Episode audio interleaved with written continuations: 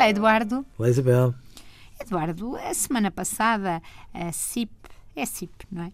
Fez um, um estudo sobre a conciliação entre família e trabalho em, nas empresas portuguesas e, e premiou algumas empresas e bem pelo papel que têm em relação às, a, a, às famílias e aos empregados que têm famílias mas uh, levantou uma questão uh, que nós já pressentíamos, que é que muitas vezes uh, os trabalhadores não pedem os direitos a que têm direitos, é uma redundância, não gozam dos seus direitos porque têm medo de ficar mal vistos, de parecerem trabalhadores menos dedicados e leais do que os outros. Como é que este se combate? Oh, Isabel, com mais. Hum... É que isto é sobretudo os, o pai, não é? O, normalmente o pai uh, e o pai em não, relação. Sim, Desculpe, interrompi. Não, não, não, mas, mas vem muito desta ideia, eh, diziam eles, e acho com razão, de que uh, conciliar não é conciliar, é no fundo quando trabalha, tira à família e quando está com a família tira ao trabalho. Quando claro. hoje em dia se sabe que uma coisa uh, podem ser cumulativas e não exclusivas. Mas eu tenho a ideia quando não se, se discute quando se discutem estas questões, é que estamos ali no patamar em que está a necessidade de humanizar a saúde ou de humanizar Sim, a educação. Exatamente. Significa que todos já percebemos que as coisas estão viradas de pernas para o ar e não deviam. Eu, eu, eu acho que se põe muito em relação ao pai, sem dúvida, mas põe-se muito também em relação à mãe.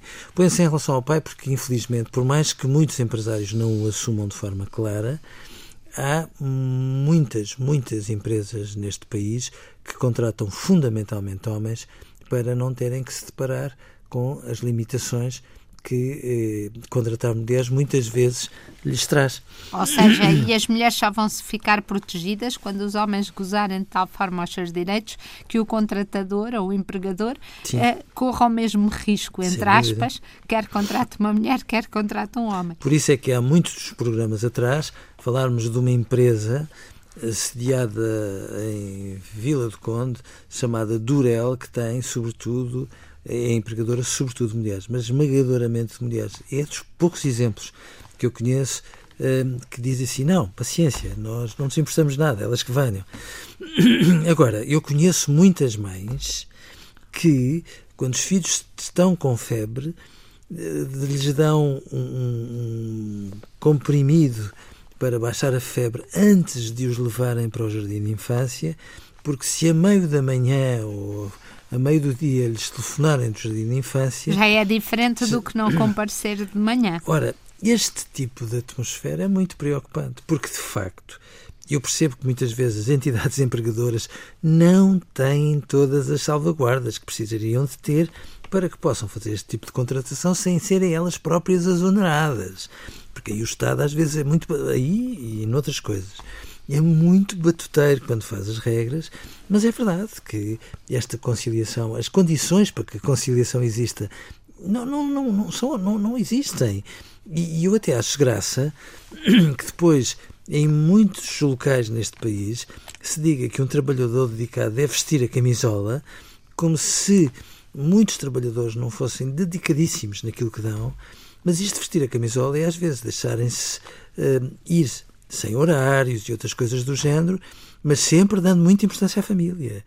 E, portanto, era a altura de nós assumirmos Bom, quais são o tipo de horários de trabalho, a gestão que se faz do trabalho. A flexibilidade. Oh, oh mas que implica também uma grande responsabilidade da parte do trabalhador. Nós temos que dizer isto, não é? Este não, não dá, como o Eduardo diz, não dá para pensar que as obrigações são todas de um lado e não do Isabel, outro, não é? E, e as pessoas, quando são respeitadas como pessoas, regra geral, reagem como com grande responsabilidade.